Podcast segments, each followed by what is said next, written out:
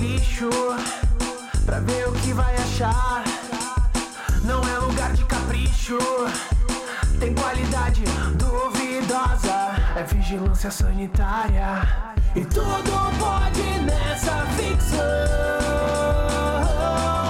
aqui não vai passar lacração. Stay cool. Fala pessoal, estamos aqui no nosso episódio número 108, Vigilância Sanitária. Hoje vamos comentar sobre Shingeki no Kyojin e o que importa realmente, que é Ex-Arm, seu episódio 2. Tô aqui com o Daniel, YouTube de anime, fala aí, cara. Cara, muito feliz, mais uma vez. Se a gente esperava que Ex-Arm não podia melhorar, não podia ser, ou sequer chegar aos pés de Fureta, a gente percebe que ele está tentando. Roubei essas frases, inclusive, do Kay, porque achei muito boa. E aqui... assim como na arte, a gente copia tudo que é positivo e fala que é nosso. Então, vou chamar agora o plagiado, ok? Fala aí, cara. Eu perdi a minha frase. Então... hello, hello, porque foi bem-vindo assim ao capitalismo, cara. É assim que funciona. Semana passada foi assim que o Matheus se apresentou. Então, eu estou roubando a frase do Matheus. Vai ser uma espiral aqui. Então vamos continuar aqui pros prejudicados. Tá com o Matheus, menino da rua, fala aí, cara. Hello, pessoal, eu vou continuar mandando essa. Eu fico muito feliz que esse episódio do Ex-Arm, ele teve participação de um dos meus estúdios de anime favoritos, a Radios Corporation. Grande momento. Que mandou aí um storyboard impecável.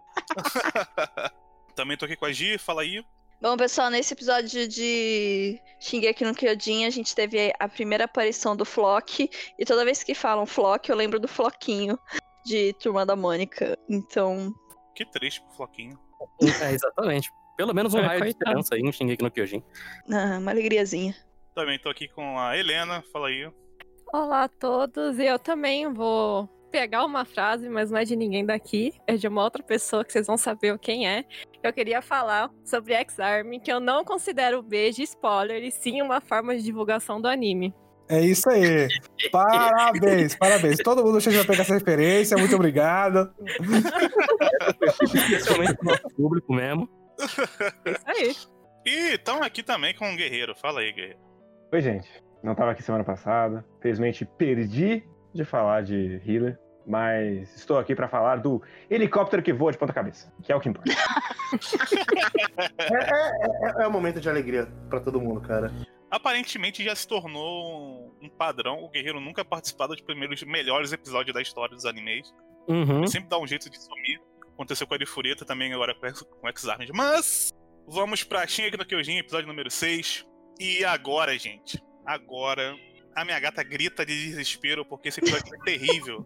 Calma, gata. Eu te entendo, Esse episódio foi muito ruim. Não, chora mais. Isso, berra de desespero. É a dor que o marleyano tem que sentir todas as vezes que é atacado. E eu acho que o que mais me toca durante todo esse episódio é que eles estão matando gente pra caralho. E aí a Mikasa olha pro Eren e fala... Você viu no que você está se tornando? Você está virando um monstro. Olha essas crianças mortas. Olhe para tudo isso, Eren. Olha quanta gente... Não! Olha quanta gente teve que matar para te salvar, Eren. É isso, gente. Todo mundo pagando um pau incrível, porque assim, o negócio ele anima, né? Você tá ali, de repente aparece a menina que mata todo mundo, aí aparece o outro lá que mata todo mundo, e você fica, caralho, matou todo mundo. Aí você para pra ver o que realmente tá acontecendo, e toda a situação absurda de morte e tal, e você fica muito puto, porque, cara, a Mikasa, principalmente, fica ali orbitando em volta daquele homem nojento. Que isso, tem... Ó, vamos fazer então uma retrospectiva. Um minuto de silêncio por chegar aqui no Kyojin. Vamos fazer a retrospectiva pra chegar nesse momento. O Eren invadiu Marley através daquela guerra lá que rolou, como um cara machucado. E aí ele foi criando todo um mundo sozinho. Ele fez isso sozinho, lembremos disso. Ninguém sabia o que ele estava fazendo, ele estava fazendo sozinho. Ele tinha criança em carteira. Ele foi lá, ele se infiltrou, aí ele começou a usar a criança, que criança é burra, criança inocente. Falou assim, leva lá as cartinhas pra mim. Basicamente o moleque era um aviãozinho. Leva as cartinhas pra mim, solta uns fogos, atira na polícia de vez em quando. O moleque tava lá, entregando cartinha. Ele vai e vai tentar matar o cara. O cara que já sabia da sua morte, ele tinha certeza que ia morrer ali, assim sabe como quem? sabe como quem? Martin Luther King Jr. Ele sabia que ele ia dar o discurso e iria morrer ali. E muito bom. Por quê? Porque sim, porque sim. Não faz sentido com o episódio passado que ele fazendo os bagulho porque ele quer viver. Bom demais, é bom demais.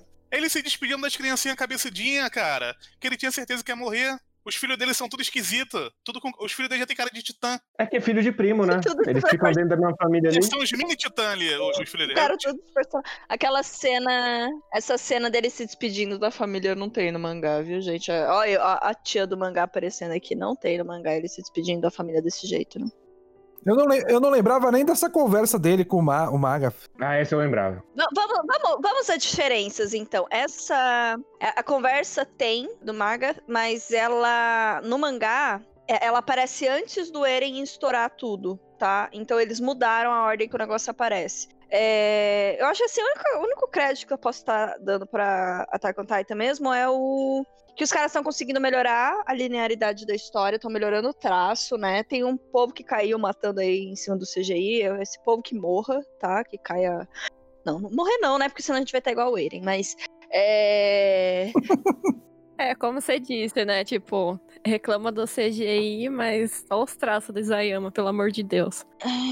Teve gente que falou que tava melhor no mangá, você tá de sacanagem? Não, pelo amor de Deus. Inclusive, eu acho um erro que tá parecido demais com o mangá, tinha que estar mais diferente. A cena do Floquinho, quando o Floquinho aparece, no anime, ele, tipo, mostra ali que ele tá pagando pau pro Eren, mostra o corpo do Eren lá, todo atravessado por causa do Titã, de martelo de guerra e tal. No mangá você não entende isso direito, não... é porque o quadro não é muito bem feito. Então, assim, o único crédito que eu posso dar pra eles é parabéns, você fez melhor que o mangá. Que não é muito difícil também, né, Mê? Não, mas então, deixa eu continuar minha linha de pensamento aqui, que eu fui ofendido aqui. Ele foi tudo sozinho, fazendo tudo sozinho, pra num momento cabal, ele ter a certeza absoluta que ele seria salvo pelos amigos dele, a ponto dele falar, quais são as palavras finais? Ataque Mikasa, sem saber. Você vê a cena e alguém disse pra ele, porra, isso vai ficar foda, hein, Isayama? Não tem explicação nenhuma, mas é foda, hein? Faz aí, parceiro, vai ser bom. Essa cena vai ser boa. E foi isso que aconteceu, cara. Esse episódio é todo foi o grande plano do Eren que deu certo. Só que ele não planejou, ele meio que... Porque não dá pra dizer que ele planejou porque ele não tinha feito ideia com ninguém. Na verdade, ele foi só um... Ele foi a mãe de Ná? Ele só foi esperando que as coisas acontecessem? E ele só conseguiu porque o plano do loirinho ali era morrer também. Então é muito bom que ele planejou se fuder pro outro conseguiu vencer. É, porque tem esse detalhe, né?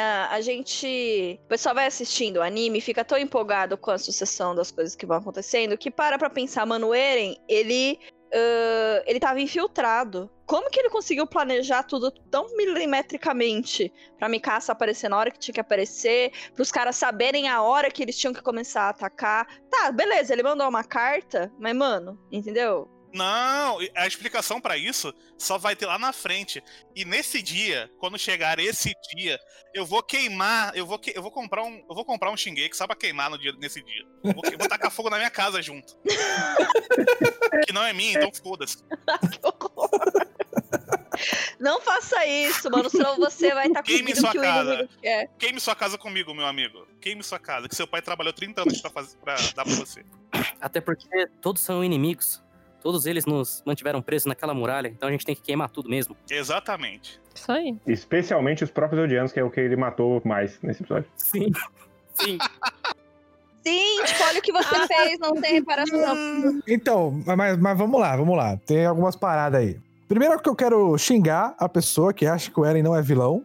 Vai se fuder. Você está errado em todos os sentidos. Nem Shingeki no Kyojin, acha o Eren uma pessoa inocente. Não, isso até o anime. Então, até o roteiro horroroso de Shingeki acredita que ele é um vilão. Todo mundo acredita que ele é um vilão. Então, se você não acredita, você é uma anta. Então, desculpa aqui, mas sem me desculpar ao mesmo tempo. Aí tem uma questão que eu gosto de lembrar desse episódio, que é a seguinte. O Eren, ele é um nada desde o começo do anime. Ele não tem nada na cabeça além da vingança. A decisão mais inteligente possível para ele conquistar a vingança dele era justamente seguir o plano do Taibo, certo? Uhum. Só que assim, ele não teve contato com esse plano do Tybur em nenhum momento. Mas ele sabia mesmo assim. Não, mas ele, exatamente, ele sabia mesmo assim. Mas ele não teve contato com esse plano do Tybur.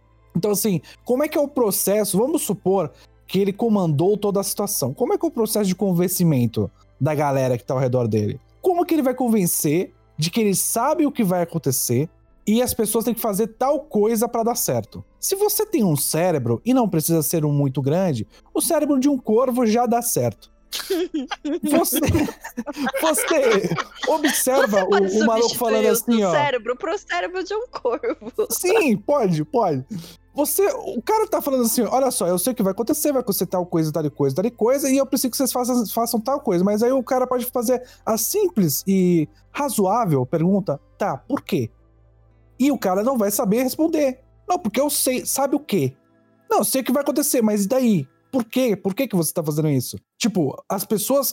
Existe até um raciocínio por isso, porque o Floch fala e o outro cara que tá com ele fala, né? Não é pra matar inocente, certo? Então você tem uma discussão do que está acontecendo no evento.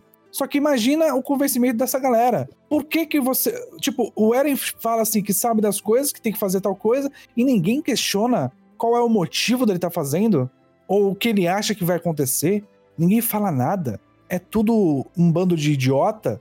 Ele faz e pronto, acabou. E as pessoas apenas lidam com a consequência do que ele faz. Ele não é nem o líder do esquadrão, inclusive. Não é só os amigos deles, né? Os fãs também estão ali, tudo, nossa, meu Deus, maravilhosos. Vai lá e mata todo mundo, destrói todo mundo. A mina é esmagada por uma pedra, fica só as perninhas dela de fora. O outro moleque... O moleque lá é pisoteado.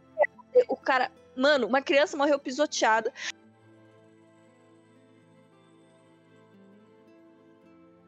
Não, e tem uma cena do... Esqueci o nome dele, o Jean lá, ele chega lá, daí, tipo, tá os caras lá falando, daí, tipo, ele dá uma puta fala explicativa, assim, explicativo roteiro, do tipo, do porquê a gente tá fazendo isso, que ao mesmo tempo fica cagada, assim, sabe, forçada, e não faz mais nada, assim, de sentido, de, tipo, não dá nem mais sentido pro que o Eren tá fazendo, que não, já não tem sentido.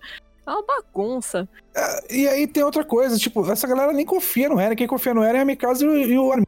É, o povo tá ali de boa, seguindo o lance de boa, né? Estão seguindo o que tem que fazer. Se bem que a gente já consegue ver uma separação, né? Os caras que matam inocente não tá nem aí. Que é o Floquinho, pra quem não sabe quem é o Floquinho é um cara lá que matou o povo inocente. Ele é o maluquinho que deu o discurso no final da temporada passada. De não, a gente precisa reviver o Irving, porque ele não pode morrer. Ele precisa viver com o peso dos pecados dele. Isso mesmo. E esse agora é ele acredita no Eren, porque sim. Eu vou dar uma crítica de tipo assim, Shingeki assim, o universo que ele constrói e tal é muito até que bom.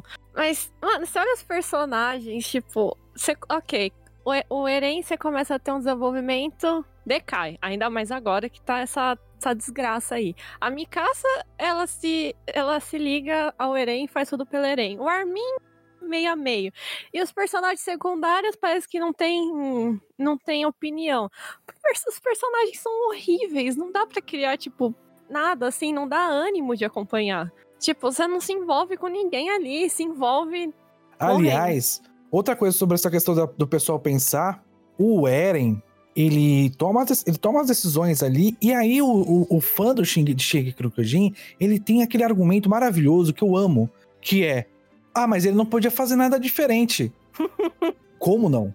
O próprio Eren fala isso. Ele podia fazer uma caralhada de coisa diferente. Se você tá falando que ele não podia fazer nada diferente, então você tá chamando o teu personagem favorito de burro. Por quê? Porque ele não tem capacidade de escolher. Ele não pode escolher outra coisa, ele não pode decidir, ele não tem a capacidade de decidir, até um burro tem a capacidade de decidir e se empacar. O burro tem essa capacidade, ele fala, eu não vou sair daqui. Beleza, isso já é um grau de inteligência. Agora o Erwin, ele não tem escolha, ele tem que fazer isso aí, pronto, acabou. Você tá falando então que o cara é tipo a pessoa mais sem cérebro possível, que ele simplesmente vai fazer o que ele precisa fazer, sem pensar sobre o que ele tá fazendo. E isso simplesmente não é verdade, porque ele vai lá e avisa pro... Porra, esqueci o nome dele. falando, ó, tem um monte de inocente aqui em cima, e aí ele explode. Ele fala pro Rainer. É. Sim. Exatamente, então foi escolha. Uma coisa que a gente falou semana passada é aquela questão que a gente teve 3 temporadas... tratando o pessoal de Paradis, o Eren e tal, como o herói, como aquele que a gente deve torcer, tipo, realmente o protagonista do herói. Nessa temporada, ele tá se transformando no anti-herói, ele tá se transformando no vilão. Só que, cara, de novo, são apenas, sei lá, 6, 7 episódios pra começar a mostrar ele desse jeito. É muito pouco. Uhum. E esse que é o principal problema. Eu, particularmente, não vejo o problema do cara ter sido um herói e depois virar o vilão. É aquela história do Batman, lá é do Batman que ele fala que você vive tempo suficiente pra... Então, assim, beleza. A questão é que não tem uma construção que faça com que a pessoa que tá assistindo acompanhe e entenda isso. É tudo muito rápido. Você tá muito solidificado numa única ideia, e quando você muda pra outra ideia, é um negócio que acaba não mudando, né? Você ainda vê ele como herói. Mas é que construir o personagem dá muito trabalho. Então é mais fácil só pular pro resultado. É, não, tudo que... O fã de Shingeki no Kyojin, ele consegue justificar tudo isso na cabeça dele com... Teve time skip. É basicamente. Tá bom, então. Ele ficou revoltado no time skip e já tá bom, sim. Ele ficou puto. 4 anos de putice, explodiu agora. Eu acho muito estranho nesse episódio, porque... Primeiro, ele é o episódio pra mostrar toda a destruição que tá sendo causada pela galera de Paradis, não sei o quê. Já começa aí que eu acho estranho. Eu não consigo dizer se esse episódio ele tá mostrando... Ele é um episódio de, olha só, caralho, a galera de Paradis chegou. Ou se ele é um episódio de, meu Deus, olha só o que nossos heróis estão fazendo com todo mundo. Eu não consigo dizer o que ele tá dizendo aí. Olha a reação das pessoas. Caralho, o pessoal de Paradis chegou. Todo mundo comentando, Mikasa, Levi, aí os caras que vão matar o... O máximo que comenta é a Gabi teve a mesma reação do Eren no passado, e só. Sim, mas aí é a reação do público, o público mal consegue entender o que tá no texto, quem dirá no resto. Mas o episódio tá confuso nesse sentido pra mim, porque, por exemplo, aquele último plano pra mim, que é só a galera de Paradis passando em frente à luz e tá todo mundo na sombra, assim, aí parece o Levi, né? Eu, pelo menos, vejo aquele plano como... Olha só estes inimigos. Não como, olha só essa galera do bem. Ao mesmo tempo que tem outras cenas que, pra mim, é realmente... Veja só, a galerinha do bem chegou. A cena da Mikasa, a cena do Levi no final, dando a cortadinha lá. Então, eu realmente não consigo dizer. E eu acho que ele passa... Ele tá num embate nesse episódio entre... Olha só como essa destruição é horrível. E olha só, tem 2 gigantão lutando, que da hora. Mas eu acho que, na verdade, é justamente pra criar esse sentimento de, cara, finalmente eles estão aparecendo, eles chegaram. Porque, inclusive, tem a cena da Pieck lá falando, nossa, nós temos que traçar um plano. Aí, de repente, a gente vê o pessoal voando lá em cima dela, os mosquitinhos voando em cima dela. E naquela hora, todo mundo pensa, chegaram, eles estão aqui. Entendeu? Então, o episódio foi muito mais sobre a aparição deles do que sobre o que realmente estava rolando ali no meio, né? E eu ia falar uma coisa. O nome do episódio é Titã do Martelo de Guerra. E, sinceramente, o nome do episódio é Titã de Martelo de Guerra. Mano... O que? Alguém falou desse Titã de Martelo de Guerra, tipo, a importância, ou sei lá o que, o papel dele na história, o Titã do Martelo de Guerra. Tá todo mundo assim, tipo, tá, é o Titã do Martelo de Guerra, que era a menina lá. Ela é empregada. Não, ela não era empregada, ela é a irmã mais nova. Ela é a irmã mais nova do cara. Ela tava vestida de Isabela ali, de Promised Neverland. Ela tava muito de Isabela. Não, mas a irmã aparece no textinho, assim. Quando ela fala. Meu irmão, ela fala. Irmão mais novo, bababá, ela é a irmã mais nova. Então, mas você fica, cara, por que você deu o nome de Titã de Martelo de Guerra? E, tipo, o que significa isso? Olha só, se você quiser fazer um overthinking... que eu sou bom nisso, eu sou bom em overthinking. É o seguinte, a guerra, ela não tem nome. Só existe a partir do momento em que ela é usada pelos humanos para obter poder. Por isso, ela não tem nome. Por isso, ela é um martelo de guerra. Então, tipo assim, o Isayama, ele pega, tem um monte de titã, todo mundo conhece titãs, ele apresenta todos os titãs, esse titã, ele não apresenta, ele apenas... exibe que, olha só, depois que o Tybur for eliminado, tem esse outro grande inimigo, que é o Martelo de Guerra, que ele tenta, mas com muita força e sem nenhum tipo de vontade, que é uma coisa contraditória, ele tenta falar que esse titã que constrói coisas, que pode ser controlado à distância, ele é um perigo pro Eren, sendo que o Eren é que é o perigo da ocasião. Então, pra onde está o foco desse episódio? Onde está o foco do roteiro? O roteiro tem que prestar atenção que o Eren tá fazendo merda, isso é uma coisa. Eu tenho que prestar atenção nesse titã novo, eu tenho que prestar atenção na opinião do pessoal de Paradis, eu tenho que prestar atenção na visão dos marleanos, no que eu tenho que prestar atenção nesse episódio? Eu consigo pegar alguns pontos assim. Então, por exemplo, tem a ideologia do Magath falar que, olha, lembre-se que eu dei a primeira bala, hein? Porque se falar que é o Odiano que protegeu o Marley, vai fuder. Então falam que o marleano que deu a primeira bala. Isso dá pra perceber. Dá pra perceber o questionamento das pessoas sobre a atitude do Eren. Dá pra perceber. Dá pra perceber também o pessoal querendo proteger as crianças. Pelo menos algumas pessoas querendo proteger as crianças. Dá pra entender. Agora, mas o que ele quer dizer com isso? Onde que eu tenho... Qual que é a ideia? A ideia é, o Eren é um vilão de fato, e eu preciso assistir a partir de agora isso aqui como uma fantasia dark, onde estou vendo o progresso do vilão para acabar com a humanidade, ou eu tenho que ver, não, o vilão é Marley, e todo marliano, e todo mundo que tá fora de Paradis é vilão e tem que ser morto, porque essas pessoas são vis, elas já nascem com uma ideologia e devem morrer e se desfazer da Terra. Qual que é a ideia? Ele não fala. Eu não sei. E ele não foca em nenhuma das duas. Ele fica jogando essa ideia... Olha que ideia imbecil. Ele fica jogando para o telespectador decidir o que é melhor, o genocídio ou o não genocídio. Vamos discutir. É idiota, cara.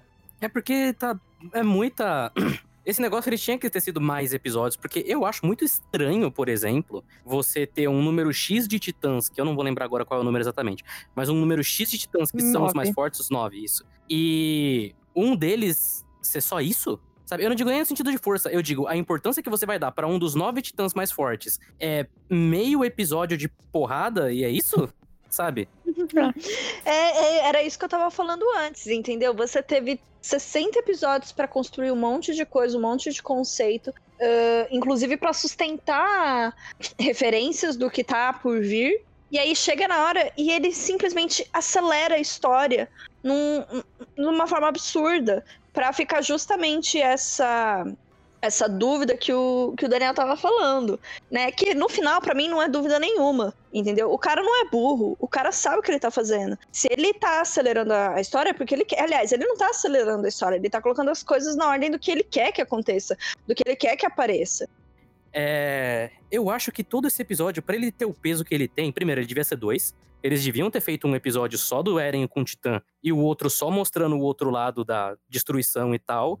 Porque eu não consigo sentir absolutamente nada do que aconteceu se você tá o tempo todo cortando pra uma coisa, cortando pra outra. Sabe, a menina, ela foi esmagada. Um plano da menina esmagada, vamos correr. Moleque pisoteado, um plano dele, ele aparece um pouquinho depois até com a cara toda fodida. O dele foi até um pouco melhor trabalhado nisso. Mas eu não consigo me conectar muito, sendo que o Eren com o Titã de Martelo de Guerra parece uma coisa muito mais importante acontecendo do que isso agora. E também os personagens que a gente tá usando como âncora aqui não são exatamente personagens que a gente se conectava antes. Então a Gabi, por exemplo, desde o começo ela era muito propositalmente antipática. E o outro moleque, que é o que vai herdar o Titã Bestial, eu acho, né?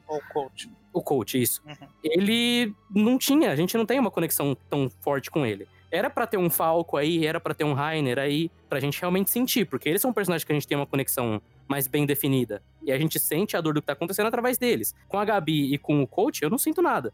De fato, a Gabi ali no começo, pra mim, não significava muita coisa. Quando eu vi pela primeira vez, tipo, que porra é essa? E o Rainer, né, o que aconteceu com ele?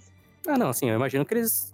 Vamos montar, mas eu digo que precisava ter um personagem desse sentido, assim, sabe? Que é um personagem que a gente tem carisma e se conecta e até onde dá se importa. Porque assim, no final... Então é isso, esse episódio queria ali mostrar. Eu acho que a gente acaba chegando na nossa resposta. Quando a gente não tem a participação de personagens que façam a gente sentir a dor daquele momento, do lado marleano, e a gente tem a aparição de Mikasa, Sasha e tal, Levi e tal...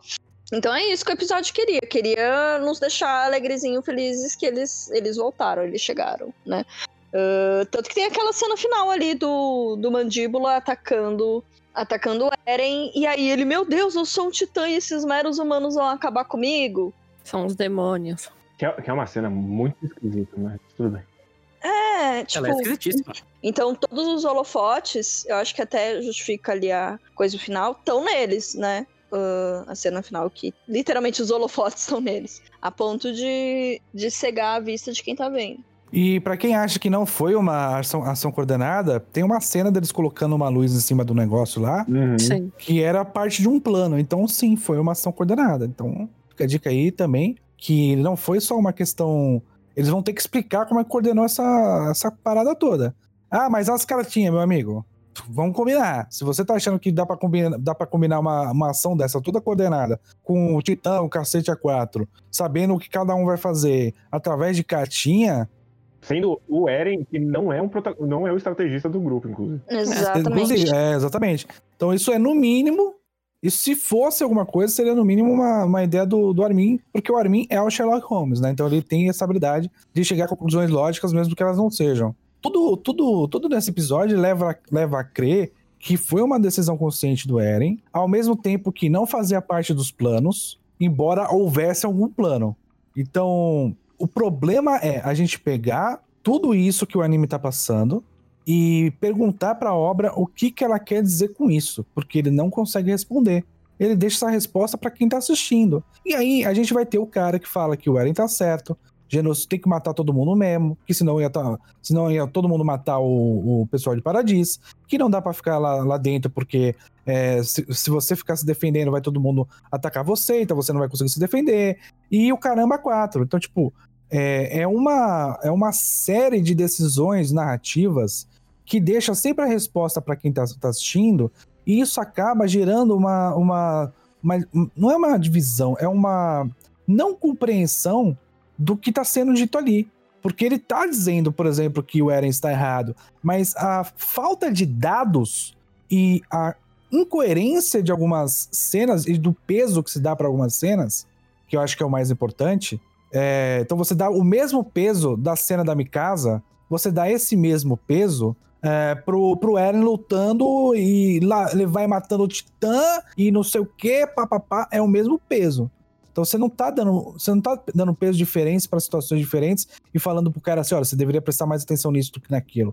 Você tá dando peso para as duas coisas e você tá botando pro público decidir se... O que ele prefere? Ele prefere um cara matando todo mundo desde que a vingança dele seja justificada, ou se teria um outro caminho e que a gente tá assistindo o caminho de uma pessoa completamente perdida no quesito da inteligência e que, sei lá, eu tô vendo o pior humano possível com um grande poder destruindo o mundo. Então a gente tá falando sobre um poder grande na mão das piores pessoas pode destruir a humanidade.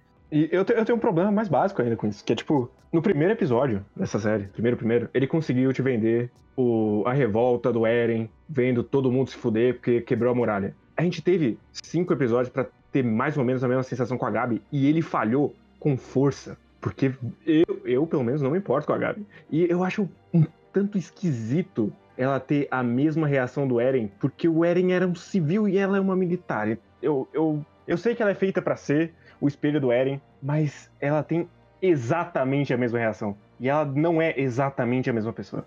E é uma outra coisa também que, nesse grande momento em que a Sasha ela tem esse clique de Eren dela, ela tem por causa da Sasha, a menina que até agora era a piada de que ela comia batata, podia ser com o Floch da vida, que é um personagem mais antagônico, ou com o Eren, mas...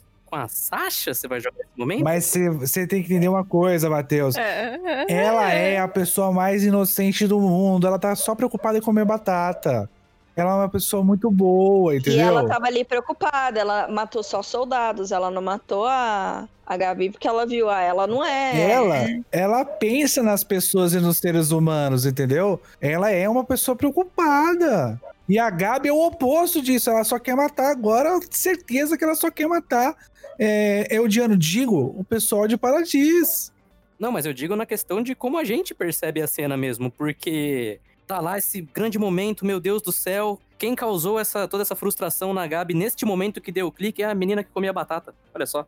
Olha só, a pessoa mais, assim, inocente do mundo foi a pessoa que foi responsável por matar aquele soldado que ela nem conhecia na frente dela. E aí ela associa... Aquele guarda nazista, na verdade. É, aquele guarda nazista.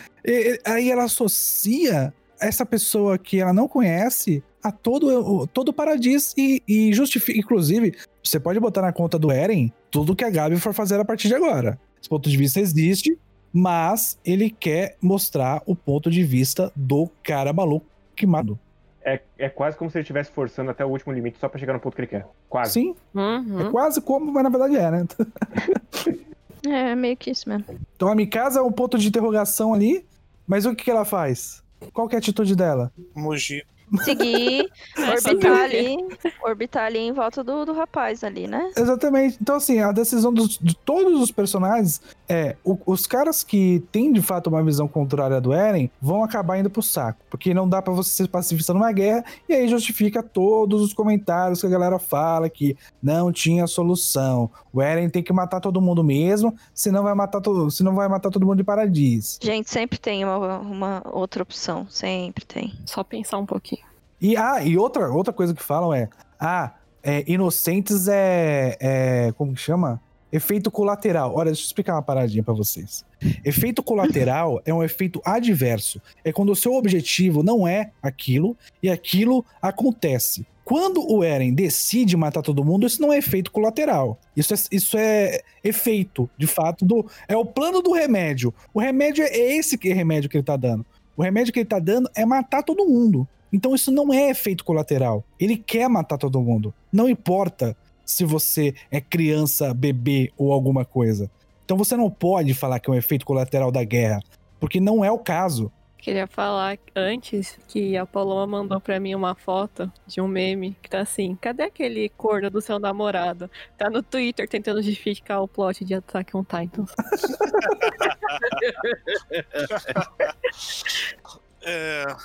Mais alguma coisa de Shingeki no Kyojin? Acho que só isso. Já botaram pra fora tudo? Eu fico muito feliz que... Eu acho uma boa ideia o martelo de guerra ser plantado na terra. Eu acho uma merda que ele é a maior brochada desse mangá inteiro. Sim. O martelo de guerra, hein? Martelo de guerra, gente. Tá vindo aí. Cuidado. E o poder dele é ter uma arma que amassa a carne, né? Amassa a carne.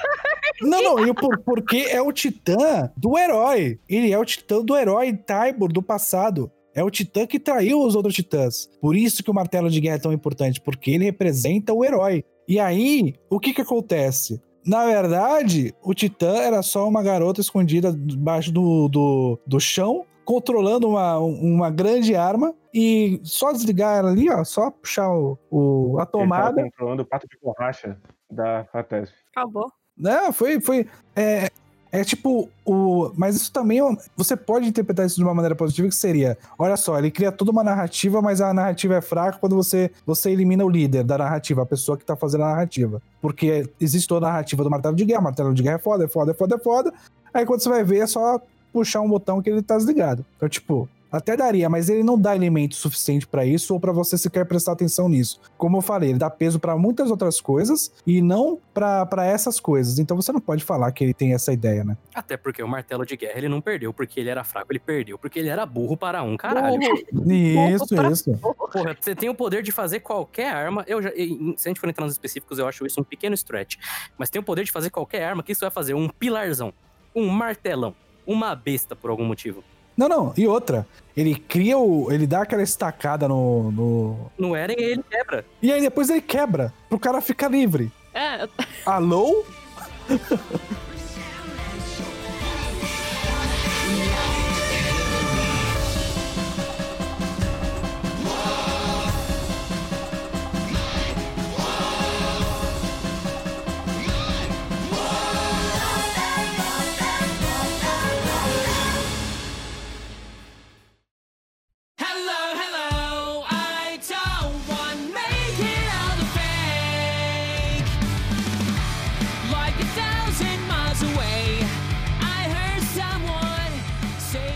Ex-Arm. Então vamos lá. Assim, eu vou fazer uma pergunta simples no início de Ex-Arm. Do que... Tirando o desenho, tá? Vamos falar da arte depois. Do que esse caralho desse anime tá falando? Que eu não tô entendendo. Do que você tá falando? O que tá acontecendo? Eu não sei. Sinceramente, eu não. Vou perguntar pro Kay, porque o Kay assiste duas vezes e ele talvez leia a legenda com mais calma na segunda vez. Eu não sei do que se trata, velho. Eu sei que tá acontecendo coisa. Esse segundo episódio eu só vi uma vez, não deu tempo de ver a segunda. Porém, ó, eu vou tentar redigir o que acontece. Tá. Lá em 2018, o molequinho morreu. Em 2020, alguém usou o cérebro dele pra sinalizar zero e destruiu o mundo. Ok? E aí, estamos num pós-apocalíptico, em 2030, que tem um monte de Ex-Arm, que talvez tenha sido baseado no cérebro do moleque. Não. Pode confiar, é os pedaços do moleque. Ah, não. Eu não quero mais saber, foda-se, não quero mais saber. Você pode ver que aquele frame polarizado lá, ele tá cheio de recortezinho. Cada pedaço é um Ex-Arm. Olha só, presta atenção. Tem mais um detalhe aí, ó. Olha só. Vamos lá, vamos fazer de novo o negócio pro pessoal entender, porque se você não fizer direitinho, é impossível de entender. Então vamos lá. 2018 ele morre, 2020 atentado terrorista, onde todos os ex-armes participaram. Isso. Ele fala desse episódio. E agora estamos em 2030, ele não está com o corpo dele que ele estava em 2020, só que dessa vez ele tem consciência de quem ele é, coisa que não tinha em 2020. E agora o mundo quer pegar esse Ex-Arm de volta para poder controlar isso e não deixar isso nas mãos dos bandidos, que são vários. Mas teve a máfia no episódio passado e teve a igreja nesse episódio. Mas ele não era só um cara que foi atropelado? Era. Então, mas também é o modelo dele que tá de cabelo branco do Goku ali.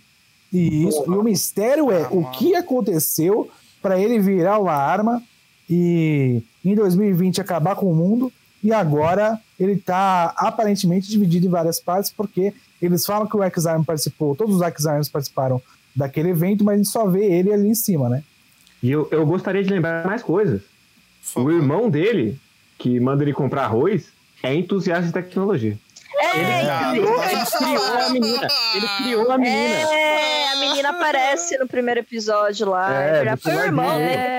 É isso, o irmão dele transformou ele numa máquina, aí, sei lá, aconteceu alguma coisa com o irmão dele. Ai, meu Deus, é o Sasuke tudo de novo. Aconteceu alguma coisa com o irmão dele, aí ele ficou putaço em 2020, matou toda a humanidade, porque a humanidade fez mal pro irmão dele. Aposto que é isso.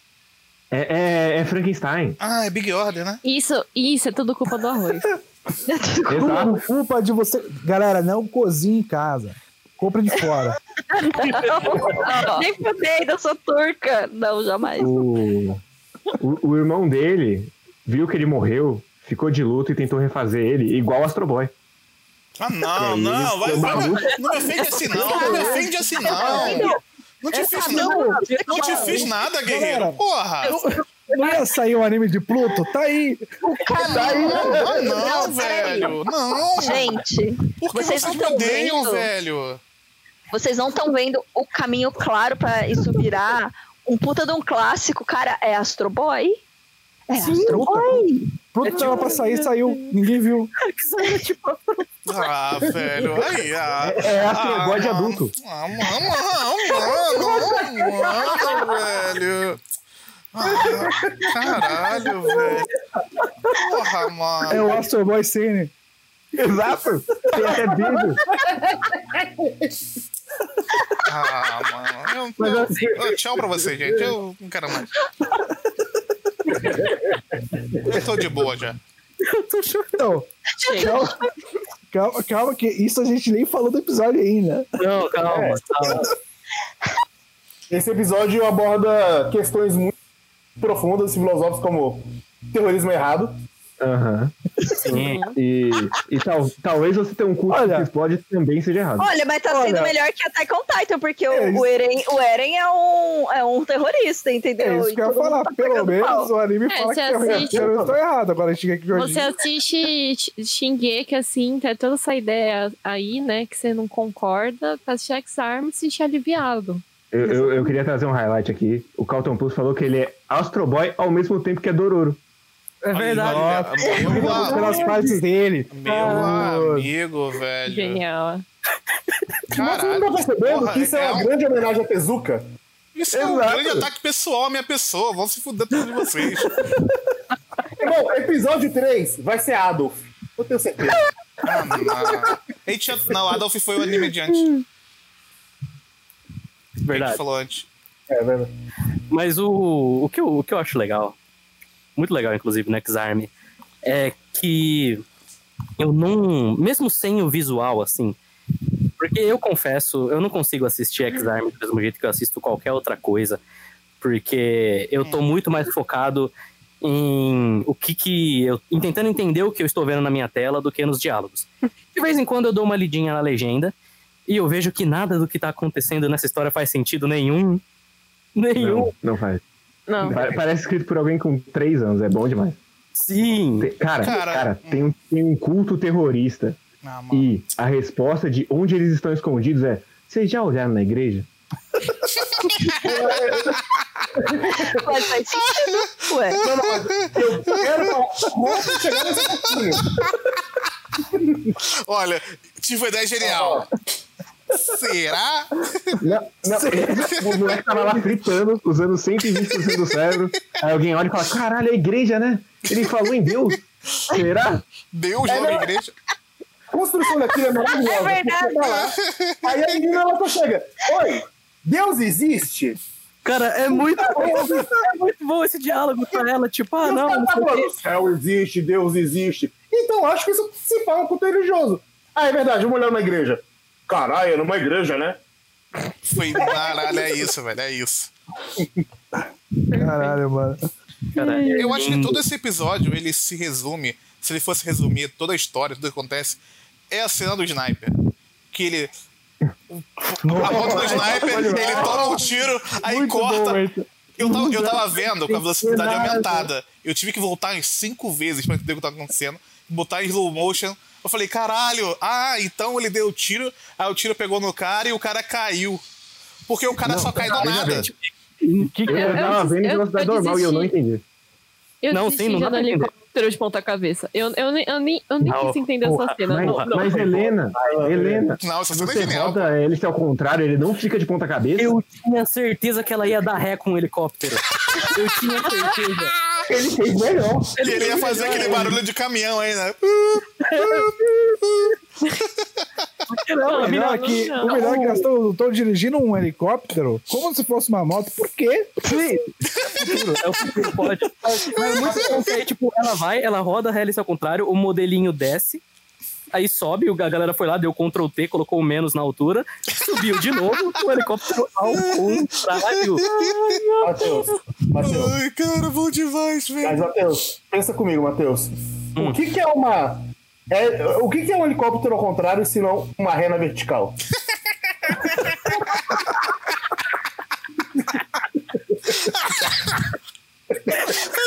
Caralho. Cara,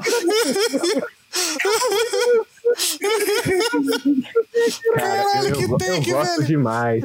Eu gosto demais quando ela tá andando com o helicóptero ao contrário. E aí tem o close-up no padre bandido, ele falando: caralho, eles estão ali, ele chocadinho.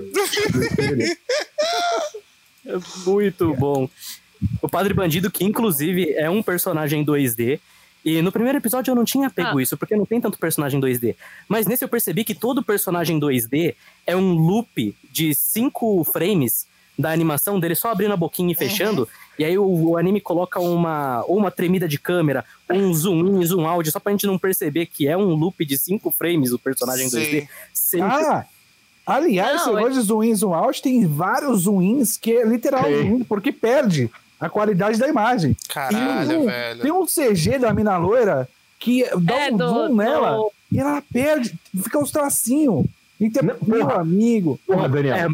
Na mesma cena. Tem um momento que ela tá do lado do maluco branco, claramente vilão, que ela tá numa resolução pior do que ele. Sim, é muito bom. É muito bom. Tem outro momento que tá todo mundo ali, aí tem a cabeça do maluco que tá pegando fogo, e ela tá em menor qualidade do que todo mundo. Então parece que ela tá com blur, mas não é porque tá com blur, é porque ela tá aí com menos qualidade. Cara, tem uma personagem 2D também, que é a moça que fala lá com o maluquinho branco do mal, que dá pra você ver. Pra eles fazer a colorização dela, eles pegaram o tom de pele e jogaram a ferramenta de de degradê no rosto dela. Então, o rosto dela tem um tom, chega mais ou menos na altura aqui da raiz do cabelo, fica branco. Muito bom. E dá pra claramente ver o degradê. Não, a cena dela com a menina lá que não para de sorrir, com a boca aberta, as duas estão, tipo, assim, uma do lado da outra. E acho que ela tá segurando o personagem principal, né? Robô. Sim, sim. Daí, tipo, a menina fica assim, né? Com a boca aberta, olhando assim. Ai, mas você não viu nada mesmo? Daí a outra, ela, tipo, assim, olhando pra ela, faz, tipo, uma... Tipo uma, sei lá, se afasta assim, aquela animação maravilhosa, fluida assim, dela vindo assim. Ai, eu desisti ali. Eu não sei a mentalidade desse negócio. Porque assim, a menina ela tá em 480p enquanto tá em 1080, porque ela tá se sentindo inferior a ele. Exato. É um arco de autoestima. Olha aí, ó. Eu estaria na menor qualidade possível. Um outro bagulho que eu gosto muito é quando o maluco tá soltando fumaça porque ele tá fazendo exercício e começa a destruir tudo que o efeito não segura no PC. Bom demais, então velho. A imagem começa a ficar toda cagada. É bom demais. Fica lotado de artefato do bagulho. É bom demais. Você faz essa porra no notebook, velho. Não, vamos falar dos tiros de talco, né? Tiro de talco. Yeah. Maluco, tiro de talco que é ao mesmo tempo um tranquilizante, né? A gente não vê os dados de tranquilizante, mas a gente percebe que tem um efeito D. Eu não sei o que elas estão atirando ali. Pô, não dá pra saber. É o que você quiser, guerreiro. Inclusive, eu gosto muito nessa cena da maletinha aí, que tem a menina segurando a maleta, o personagem tá falando alguma coisa, aí do nada assim. Fora de quadro mesmo, vem duas vozes, aí corta, tá lá os dois malucos conversando na maior naturalidade. Achei que eram as duas crianças chutando o robô. Mano, isso aí eu vou demais, velho. As crianças chutando o robô também. É um outro momento lindo nesse episódio. Mano, outro lugar de... Eu tô até com ele aqui aberto pra poder ver mais cenas, pra poder rever isso. Ah, tem a cena do beijo. A cena do beijo que... Aliás, eles censuraram o beijo. Peraí, eu já venho porque eu quero falar da cena do beijo. Peraí, gente. Foi tão amor que saiu faísca. Não. Eu queria apontar como é que foi feita essa cena do beijo de verdade. Elas se beijaram, começou uma luz, e aí corta pro pau do moleque brilhando. Foi isso que aconteceu. É verdade, tem isso.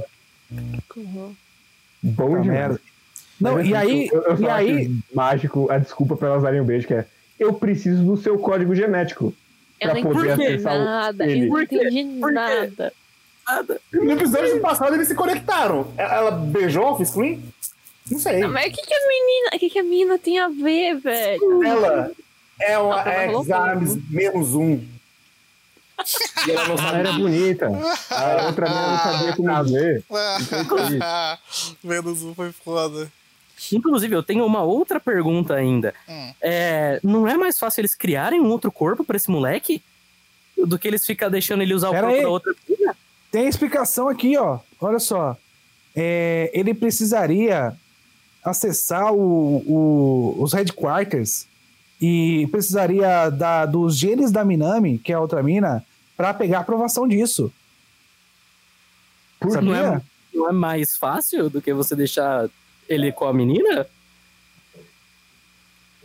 Meu Deus, olha isso, cara. Sobre o beijo. Mas teve uma cena, teve uma referência ali, vocês viram? Né? A um jogo antigo. Referência de GTA 1, aquela ação dos carros assim, naquela câmera por cima. O plano literalmente de cima ali. Bom demais. Esse plano é bom demais, velho. Vai se fuder, cara. Cara, no beijo, só um finalzinho do beijo que é maravilhoso, que é literalmente a cara dessa alma parada por uns 3 segundos. Uhum. Tipo, nada acontece, ninguém fala nada. E a cara dela tá amassada. E a cara dela tá amassada. É excepcional. Mas gente, o que foi aquele brilho no beijo, assim? Alguém me ilumina. Foi censura. Não, é impossível. Foi amor. Foi censura. Eu também acho amor que salta a faísca. No original é beijo mesmo. Então, pra mim é claramente alguma tentativa de efeito de, olha só, tá se conectando aqui e tá saindo a luz porque ela tá pegando o código genético dela Mas é Ex-Arm, então parece os borrão de censura mesmo. Será que é difícil desenhar duas bocas juntas? Não é, porque ele não desenhou. Não é porque não desenhou. Não é difícil porque não desenhou, porra. Pelo amor de Deus. Não, mas você tem que ver que Ex-Arm só tem um movimento de boca e quando elas estão fechadas, elas estão com um biquinho. Então ia ser meio que um selinho. Tem um momento maravilhoso que o maluco claramente do mal tá com a câmera posicionada muito abaixo dele, então a gente fica vendo a gengiva dele quando ele tá falando. Assustador, maravilhoso. Muito bom, muito bom. Inclusive, esse episódio eu vi prestando atenção, assim, em um aspecto específico dele, que são as transições, porque esse episódio, em questão de transição, meu amigo... Ah, é muito PowerPoint, cara, é maravilhoso, é muito PowerPoint. Tem uma parte que é literal PowerPoint, que a câmera dá uma tremida, aí sobe a cena de baixo, assim, de baixo pra cima. Tem um monte que é o texto gigante, assim, aí a câmera entra dentro do texto, porque tá tudo preto, mas dentro do texto tá o cenário, aí a câmera entra dentro do cenário. Geralmente é horário, porque 24 horas fazia isso. Cara, mas o último só tá escrito, como o Kay bem notou, o último só tá escrito Ex-Arm. Aí a câmera entra dentro. É pra você sentir a tensão dessa corrida contra o tempo. É uma corrida contra o tempo? No texto é. Eles têm que encontrar o sem frente. Sim, porra. Eu entendi errado, então. Não, você entendeu certo. Não tem entender errado desse anime. Exato, aí eles acham 20 naquela cena do Kekai Sensei, quando o moleque tem que achar não, tudo. Guerreiro. Para, guerreiro. Mas é o mesmo pote. Porra, mano, toda hora. Todo dia é isso, maluco. E aí eles acham só 20 e eles falam, mas os outros 80 estão dentro da igreja, tudo bem. Cara, por favor. O momento... Eu vou falar que esse episódio, ele tava assim... Ele tava no nível que eu esperava, até o momento da igreja, quando começa a lutinha na igreja, bicho. Calma aí. Pelo amor de Deus. Eu dormi nessa hora, infelizmente. Por favor, assista. Calma aí. Cadê a cena da briguinha? Cara... Aliás, tô colocando cenas no Discord aí. Cara, os personagens, eles andam em como se eles fossem muito rápidos, mas é câmera lenta. E eles vão, tipo, dando encostadinha, assim, nos caras. E os outros caras só caem, como se fosse bonecão de posto. E fica o rastrinho atrás. E é uns barulhos de arma de airsoft. Não dá pra entender porra nenhuma da geografia dessa cena. O padre evapora no meio. É verdade. Eu gosto muito do close da mina falando... Desculpa! Pô! Aí o frame da boneca... Daí depois desse aparece ela assim com a mesma cara de sempre, feliz da vida, com a boca aberta. Eu vou matar quem fez isso. Super feliz. E é bom demais porque a menina tá andando em um primeiro plano. Tá louco.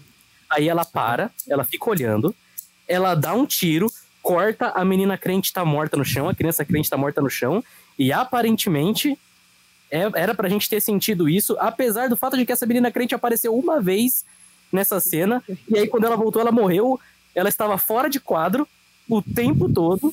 Mas, Matheus, ela vai poder ir pro céu agora. Não sei. Nossa. Ela disse isso. Ela não vai jogar pro céu.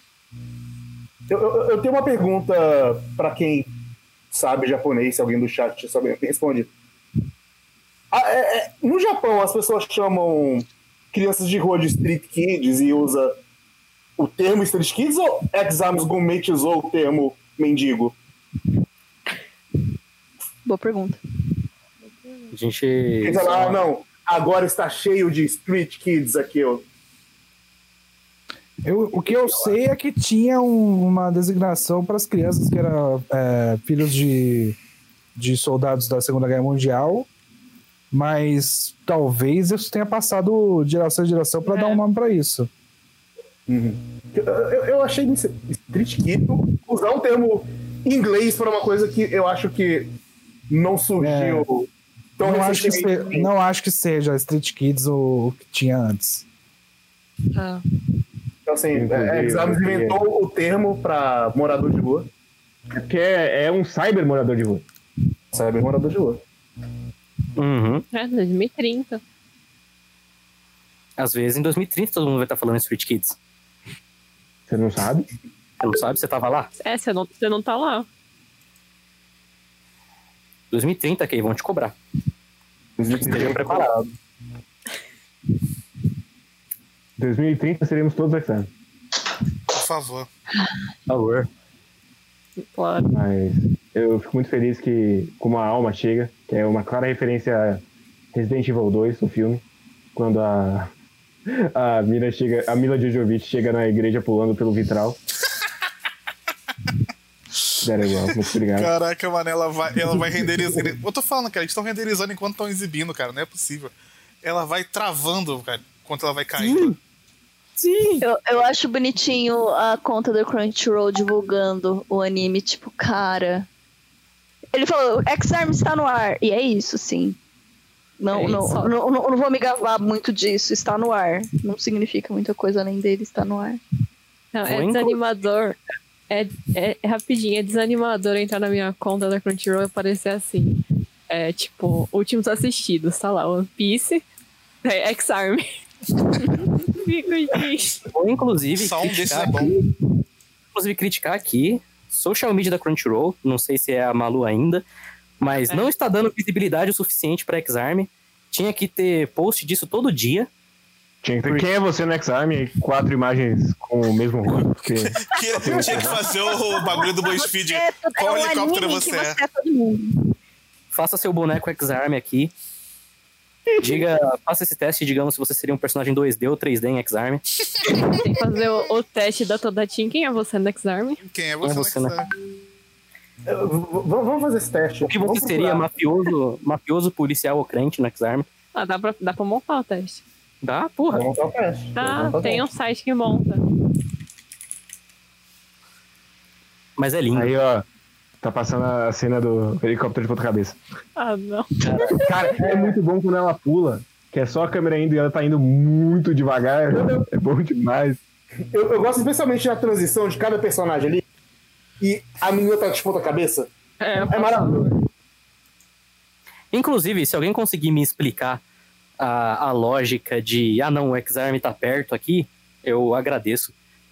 Porque, como eu disse, eu não tava lendo a legenda nessa parte, eu só fiquei muito confuso. É quando que moleque... eles chegam ao cálculo que não é remoto, porque explode de 5 em 5 minutos.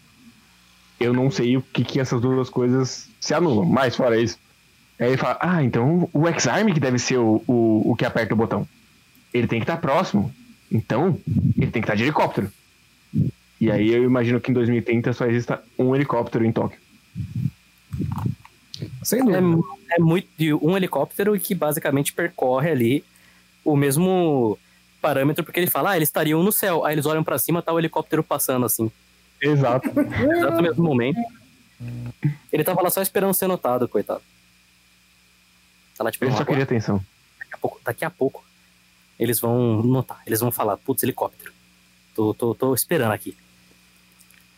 E aí eles vão... Você nunca viu uma caiata de crente que vai ficar tocando a voz de Deus? Ele tá fazendo isso com o helicóptero? De fato. E eu acho que o que eu mais gosto da cena do helicóptero de ponta-cabeça é que eles estão indo em direção ao prédio. Aí eles falam, cuidado pra não bater. A menina, calma, eu sei como não bater. Virar meu helicóptero de ponta-cabeça. Não. Aí, um dia só... Ela mandou, eu já estava esperando isso. Eu tava treinando esse faz um tempo já. Calma aí. Finalmente consigo usar agora. Cara, é meio absurdo. Porque você imagina assim, eu consigo, considerando que foi a TechPix que fez o storyboard, eu consigo entender mais ou menos por que todos os enquadramentos desse episódio estão cagados. Mas a própria animação torna difícil de entender qualquer coisa que está acontecendo. Qualquer uma. Não tem como você distinguir, por exemplo, nessa cena que o cara... Hip o quê? Craig? Uhum. Vamos colocar ele de novo. Abraço pro Diego. Quem tá compartilhando aí Ex-Arm aí? Ele vai ouvir o abraço. É o Hit. Mas, assim... Tem um momento ótimo no final ali que você tem que botar pro pessoal ver. Vou até achar a minutagem aqui pra você. Pode falar pra você. Tá tão bonito. Ai, esse anime tá tão bonito. Olha esse efeito aí do glow que eles botaram. Ah, tá tão bonito. Assim, eu digo que Anime Awards 2021 tem que se chamar Premiação Ex-Arm 2021. Inclusive, se o Ex-Arm não estiver em nenhum... Oh, porra. Ex-Arm Brasil e Animes. Ex-Arm Brasil e Animes.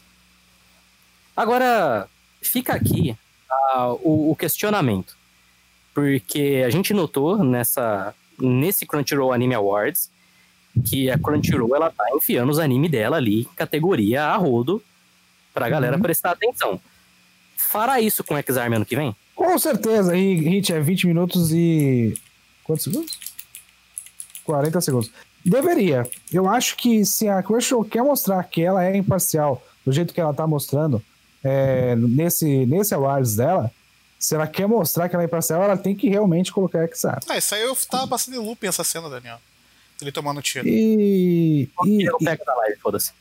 Ah, porra. E aí o que acontece é o seguinte: o nosso querido Crunchyroll, que é uma empresa que foi comprada pela Funimation e que está fazendo um awards com vários jurados que não assistiram animes em 2020 e estão votando como se tivesse assistido, nada mais justo do que colocar ano que vem um anime que eles também não assistiram, que é Ex-Arm. Então, se é para repetir o sucesso do Crunchyroll Awards desse ano, nada melhor do que repetir os animes que eles não assistiram esse ano, no ano que vem também, que são os animes da Crunchyroll. Olha, o engraçadinho aqui, Gui, que 00 perguntou se tem Sakugai em Ex-Arm.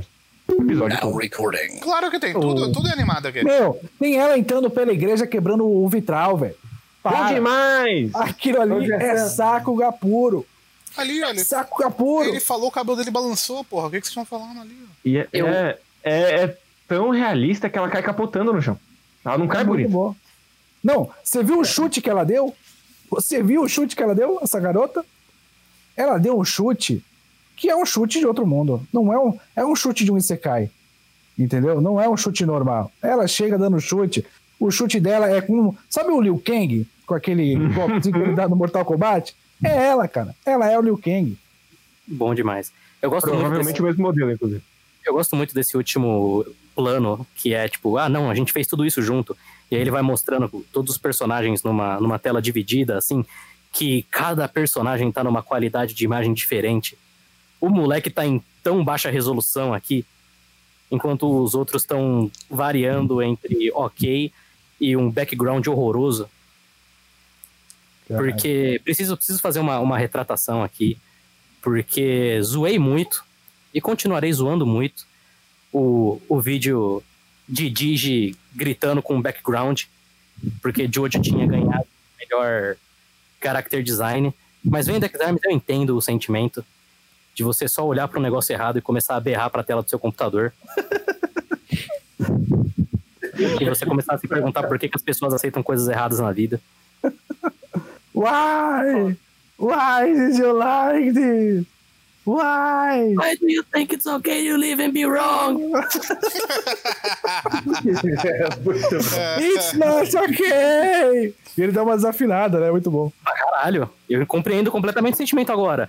Tem a cena que a menina 3D vai conversar com a menina crente, que ela chega e fala, olha isso aqui, ela tá apontando um negócio pra outra direção. Enquanto a menina crente tá lá, olhando pra baixo e falando, quem tem essa marca vai pro céu. Aí eu termino, não, mas olha aqui. Ela, não, precisa ir embora, tchau. Falou. Ah, eu queria propor que a cena dela quebrando o vidro da igreja fosse a nossa nova imagem de fogo. Por favor. Nossa, genial. Ótima ideia. Farei o GIF aqui, porque tem frame drop, bicho. Tem frame. Essa imagem aí, essa cena aí, ó, é 16 minutos e 54 aí. Cara, é absurdo. Como? Now recording. Aí sim. Tá bom demais. Não, o Ex-Arm o Diego ele pega da live, até porque a gente não edita Ex-Arm. Olha esse chute, que maravilhoso. Olha, caindo toda torta, bom demais. É movimento realista, você não percebeu? Olha, só dá pra fazer um take. As pistolas de talco, que boas. Esse close dessa mina, 5 segundos pra ação. Tá tendo bala patruquelando, ela tá parada, olhando pro absoluto nada. Mas eu gosto que o cara, ele teve aí a firmeza de falar, tipo, não, a gente tá trabalhando em 3D, a gente pode fazer movimento de câmera parecido com live action. E aí ele vai, e ele faz um movimento de câmera parecido com live action, e fica tudo cagado. Não dá pra você ver nada. Ele faz câmera na mão e não dá pra ver nada. É porque ele filmou a tela do PC. Eu não duvido. Câmera na mão. Não duvido. Até porque a iluminação aqui tá uma merda também.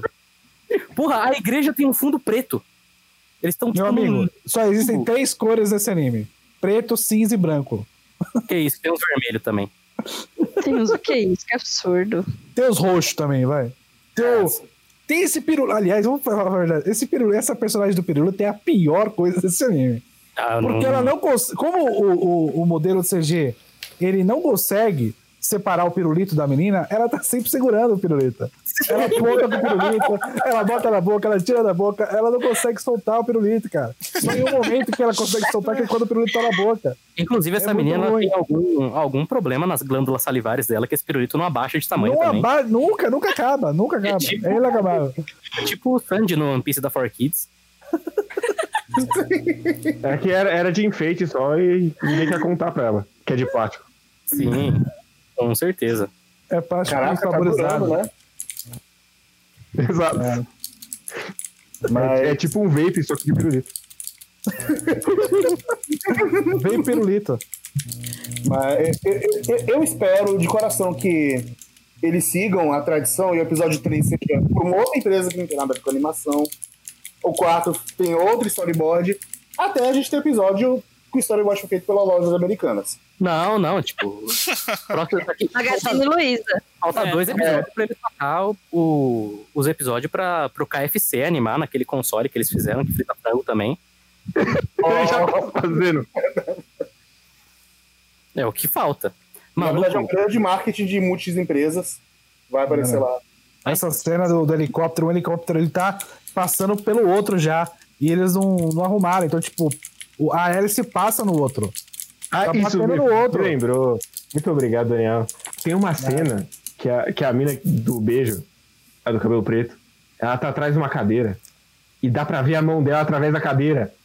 É bom demais. É muito bom demais. Mas você não entendeu que ali tem uma transparência. O encosto na cadeira tem. De hipóxi, porra. Com certeza. Mano, é verdade. Ela entrou no helicóptero. Pode que o helicóptero tava com a porta fechada. Como que ela entrou? Ela abriu a porta do helicóptero por fora, velho. É muito mito. Se o helicóptero consegue voar de ponta cabeça, por que ele não consegue abrir porta de fora também? Mano, e essa hora que ela tá parecendo um bonecão do posto, balançando a cabeça, assim só. Meu amigo. Cara, no mangá é assim também, não é possível. Não, o mangá ele é um eti ruim.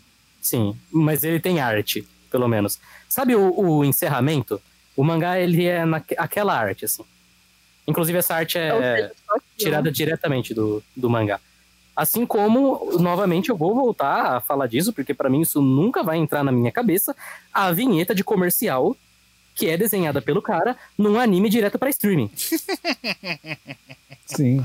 Bom demais. Você não tá entendendo, é porque o Crunchyroll, quem assiste Free, bateu a vinheta e passa a propaganda. Olha aí, Matheus, e você criticando. Peço perdão. Tudo pensado. Perdão. Pensado, cara. A cor dos personagens, ela fica mudando também, né? Não, o maluquinho de óculos, bombadão, uma hora o cabelo dele é vermelho, outra hora o cabelo dele é preto, outra hora o cabelo dele é um tom de rubro. De vez em quando vira um azul marinho. É incrível. Meu Deus. E eu tenho certeza absoluta, que essa personagem loira, ela só é mais difícil de renderizar por causa do cabelo. Porque ela tem mais sombra na cara. O cabelo cria mais sombra na cara, então é mais tempo de renderizar. Puta merda. Se você abaixar a resolução, ele é mesmo tempo. Ele renderiza mais rápido. Porque a alma também tem frames em que ela tá renderizada errado. Eles colocaram lá ativaram o V-Sync. Toda vez que eles dão zoom, fica renderizada errada. Sim. É incrível. E eles dão zoom o tempo inteiro. Inclusive, eu aprecio demais que você tem modelos e você não consegue fazer iluminação ambiente com modelo 3D. Mas meu amigo, ele tá juntando 3D com 2D. Você acha que ele tá preocupado com iluminação?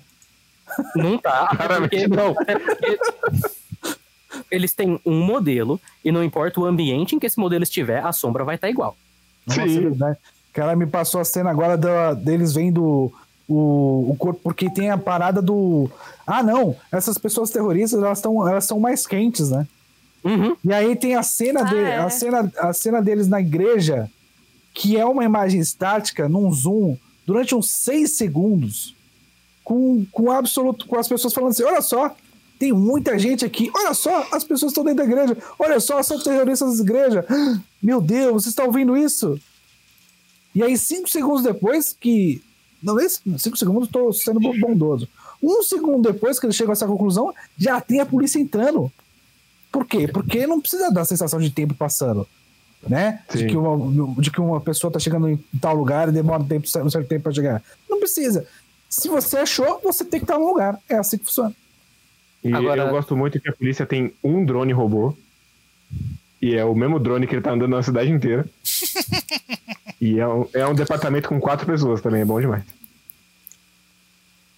Meu Deus, cara. Cada vez que eu revejo cada cena desse anime é uma nova pérola que eu estou encontrando. Eu me sinto o quê? Eu me sinto um garimpeiro, cara. Se eu um dia for trabalhar com um garimpo, eu já sei como vai ser a sensação. Vai ser assim. É só olhar, você olha a mesma coisa várias vezes e você vai ter uma nova experiência. A cada vez que você vê, você vai percebendo que tem um ouro aqui, tem um ouro ali, tem um diamantezinho aqui, outro diamantezinho ali, entendeu? É essa sensação. Se você quer se sentir um garimpeiro, você quer saber como um garimpeiro se sente, assista a Ex-Arm. Você vai ter a mesma sensação. Até porque, se você olhar pra Ex-Arm, você sabe que enquanto ele renderizava, ele minerava muito Bitcoin. Pra ficar tão horroroso. Não, se o orçamento claramente foi pra cocaína e Bitcoin. Você não tem a menor dúvida. Cara, pior que eu tô vendo aqui, aí eu fico lembrando dos comentários também. Tipo essa cena que aparece a menina com o pirulito, que o Guerreiro comentou, a porta é da mesma textura que a parede, a prateleira tá sem livro nenhum. Isso nos 9 minutos e 25, Daniel, você que tá. E tem um monte de caixa de alguma coisa no canto. Caixa de algo ali no cantinho. Cara... Isso pra quem não viu pra Italo Kizu pode ser uma coisa muito específica desse anime, mas não é.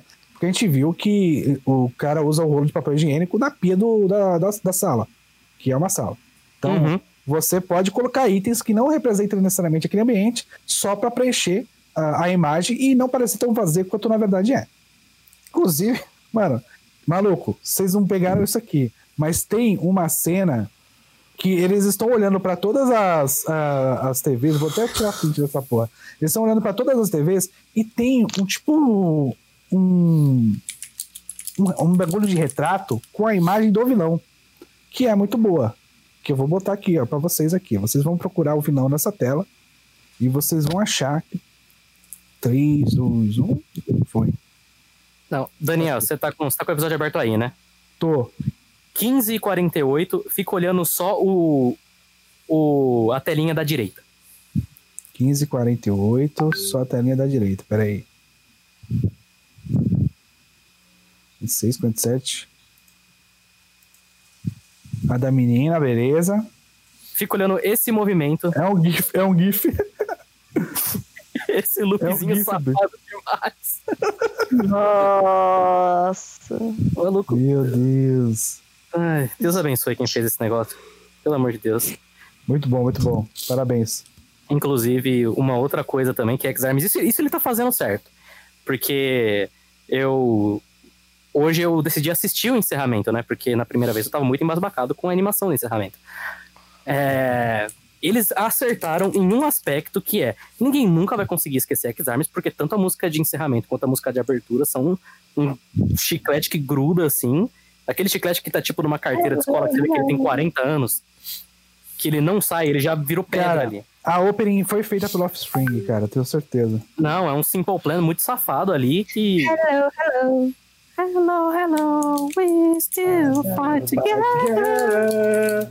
Mas eu vou discordar do Matheus, porque você falou que foi uma coisa que eles fizeram certo, implicando que ele fez alguma coisa de errado. Não, assim, é porque eu tô dizendo que eles fizeram certo no sentido de errado. Ah, outra coisa, se for começar a falar de trilha sonora aqui, a gente tem um podcast inteiro pra falar também. Sim. Porque ele utiliza o basic do basic pra absolutamente tudo. O tiro é um balão estourando claramente. Claramente. Guerreiro que assistiu o anime da sereia, que tinha aquela trilha sonora maravilhosa de galão de água. E o loop de a cada 30 segundos de galão d'água, bom demais. Isso aqui também é uma mina de ouro pra que você que gosta de trilha sonora. Não, eles... vários efeitos aqui maravilhosos. Eles baixaram lá um sample pack sem direitos autorais. Biblioteca do YouTube ali de graça. É, não, foram lá pegar. Não tem música de fundo, galera. Não tem música de fundo, não tem nada. De vez em quando tem. No primeiro não tem barulho da cidade. Não tem nada, brother. No primeiro episódio tinha musiquinha, tinha uns EDMzinho ali no fundo. Eu não vou jogar o efeito sonoro, porque, tipo, eu já peguei um curta que eu fiz e eu, tipo, tinha uma cena de umas minas brigando. E daí a mina pegava a cabeça da outra e batia assim no móvel. A gente pegou o efeito de bola de basquete, o som assim, e colocou. Encaixou perfeitamente. Quem percebeu? A gente passou o curta ali, a galera, nossa, demais, 9:30. Daí só depois a gente vai falar. Mas, Helena, qual o orçamento pra você fazer esse negócio? Ah, foi de graça. A gente pegou lá na pasta lá de YouTube. Lá dos efeitos. Sim, o Ex-Arm. O Ex-Arm, pense nisso. O Ex-Arm ele teve 1 milhão a mais do que você teve. Mas aí, efeito de bola de basquete provavelmente ficou melhor. Cara, como que você pretende fazer uma boa trilha sonora e comprar cocaína? Não dá, entendeu? É verdade. Então, é prioridade. Você prefere um tijolinho ou o Offspring? Assim, a Helena já falou essa ideia. Certo. Obviamente, daqui a 2 semanas ela vai ter feito um papel em Ex-Arm. Vai ser contratada. Exato. Até porque eles só conseguiram baixar um pacote de sons antes da internet ser cortada do estúdio. Realmente. Se quiserem me contratar, ó. Às vezes eles estão fazendo um anime num notebook porque eles estão tão constantemente tendo a luz cortada porque eles não pagam a conta. Eles estão lá fazendo um anime num notebook roteando 4G de um cara. Ótimo momento também. Cara, ótimo momento da menina do pirulito olhando pra tela e refletindo no olho. E reflete apenas nos óculos dela. E a iluminação que deveria estar variando no rosto dela não varia. Então fica só parecendo que colaram o vídeo que eles queriam nos óculos dela, diminuiu a transparência e foda-se. Ainda bem também. Que só fica aparecendo isso. É, pô. Ai. Meu amigo. Episódio bom, Perfeito. Perfeito. Inclusive, ó, a galera, os nossos fãs, eles são muito criativos, muito criativos.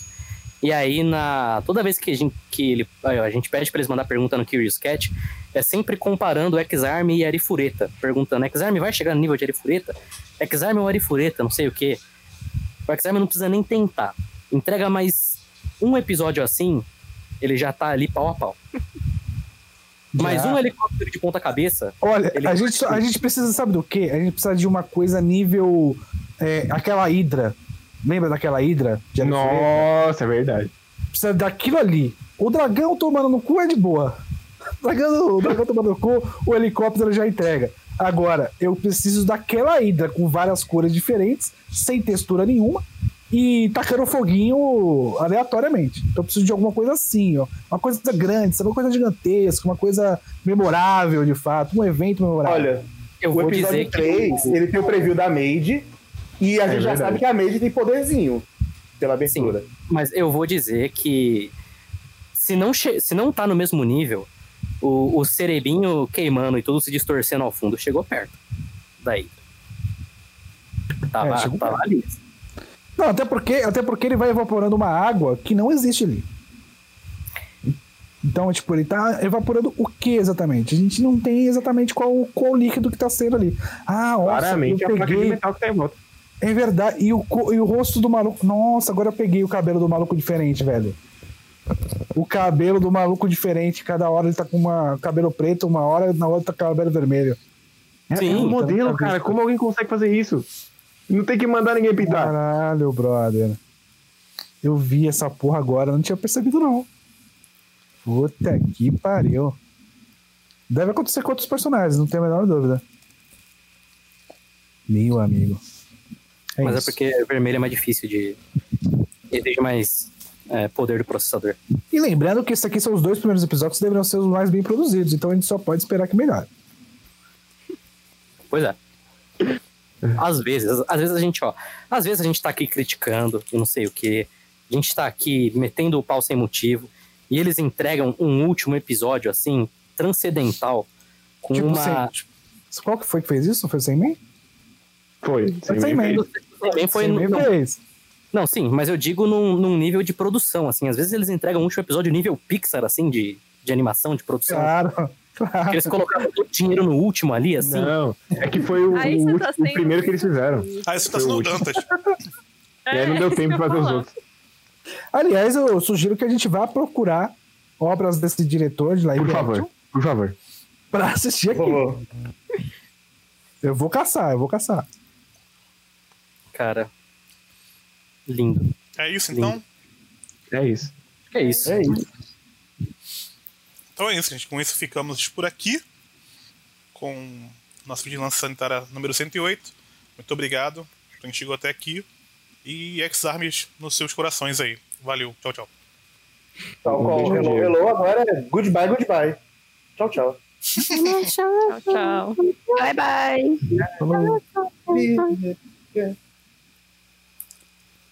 Meu amigo, tô procurando aqui. Tô procurando os bagulho que ele foi diretor. Como é o nome dele? Nossa. Yoshikatsu Kimura. Yoshikatsu Kimura. Vou botar no meu filho. Spotlight, Panquinho, Super Curry, High Clothing. Eu gosto muito que o Craig tá se recusando a sair. Só um desses live action, não, um ou dois? Dois do live action tem foto no MDB. Tem foto. Os outros não tem nem foto. Esse é maravilhoso. Karate Girl, Super Curry. Hide Clothing, Panequim, Spotlight. Mano, não tem nem nota no MDB, vai se fuder, mano. Eu espero que a gente consiga achar. É muito difícil, né, mano? Tô procurando o live act de Kazegatsu Fuiteiro até agora. Não tem. Tem que ser tudo num tracker... privado, assim, de dorama. Porra. Estou caçando aqui, mano. Esse Karate Girl, eu acho que é o que mais tem chance de ter, velho. Isso eu já achei. Que é um filme de 2011 com 1h32 de... Pô, tem um que assistir essa porra. Já achei. Karate Girl, já achei. Tem um que assistir essa porra. Karate Girl. Por favor. Bora, vamos... Tem que assistir essa porra. Vamos assistir. É 2011, né? 2011. Tá parecendo de 2009. Deixa eu ver se é esse, cara. Não, é outro. Márcio Cosme assistindo a gente fazendo feijão e lavando a louça. Só não faça arroz. Karate Girl 2011. Achei, tem YouTube, porra. Opa! Tem YouTube, porra. 2011, abre aí. Copiar o... Pô, vou passar aqui no Discord, tem no YouTube. Mas será que isso aqui, ó. Crunchyroll só... Será que tá... Legendado? Você quer ver legenda? Os mais brabos. Vou pegar uma cena aleatória. Você quer ver legenda mesmo? Claro. Não, você quer ver legenda. Tá legendado. Pera aí. Não, tá legendado e não sei o que isso aí. Caralho, já tem uma cena maravilhosa em 3 minutos. Tá legendado. Em alguma língua. Em alguma língua. 3 minutos? É. Em alguma língua tá legendada. Opa. Já abri aqui. Uia? Tem o trailer em inglês? Bom, tem que ver o trailer. Pelo menos o trailer dá pra ver em inglês. Deixa eu ver se eu acho. Não é possível, cara. Só tem essa porra desse cara anterior de 2009. Será que é o mesmo? Não. Não é possível. Meu amigo. Que coisa boa. Caralho! Caralho! Caralho! Bom demais. Meu amigo, ele é muito ruim de ação, hein? Vocês estão vendo? Tem que ver o trailer, cara. Já vejo o trailer. O trailer já indica muitas coisas. A mina chegou na garrafinha de água. Eu tô perdido. Aqui no terceiro minuto eu tô maravilhado. Bom demais. Do que vocês estão falando, bom gente? Demais. Karate Ghoul, do mesmo diretor de Ex-Arm. O live action desse diretor maravilhoso. Caralho, eu queria dizer que esse Karate Ghoul começa com um plano CG. Sim. Eu vou ver o trailer. Meu amigo. Eu vou ver o trailer também. Deixa eu tirar o som aqui pra não pegar vocês.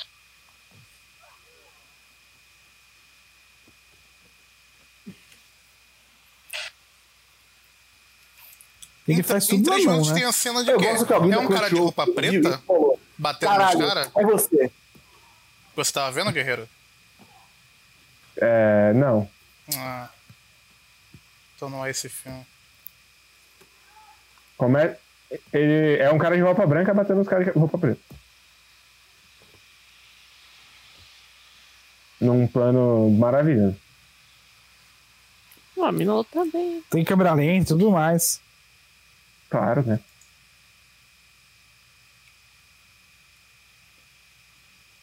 Olha, depois que no site lá que eu escrevo fez eu ver a live action de Kakegurui, já não me surpreende com mais nada. Ah, eu vi isso aí de boaça. Caçado assim... mandou pra gente. Agora tem que ver a live action de TI, Tokyo Ghoul, eu não quero. Ah, isso. Tokyo Ghoul, grande. Não é tão ruim não, viu? Comparado com a Kakegurui, não é tão ruim não. Eu tenho ódio de Tokyo Ghoul. Que isso. Eu queria dizer que tem o mesmo estilo de cor que Ex-Arm aqui. Verdade. Totalmente sem graça nenhuma. Não, mano, eu falei quando eu namorava, meu namorado ficava pedindo pra eu assistir. Ai, lê Tokyo Ghoul, lê Tokyo Ghoul. Daí meu amigo meu, né, falou assim, Tokyo Ghoul é legal, tem essa cena aqui. Eu falei, interessante. Eu li uns capítulozinhos, pá. Eu falei, eu tô lendo aqui porque o Marcílio me mostrou. Ele ficou puto porque eu estava lendo, porque o meu amigo tinha falado da cena e ele enfiou na cabeça dele que eu tava lendo porque meu amigo indicou. Eu fiquei tão puto, eu falei, eu nunca mais vou mexer nessa obra. Esse namorado é esse? É esse, graças a Deus. Ah, tá bom, que bom. Tá certinho. Mas podia ser, né? Eu não gosto muito de Tokyo Ghoul também. Eu assisti uns episódios e eu fiquei tipo... Tá.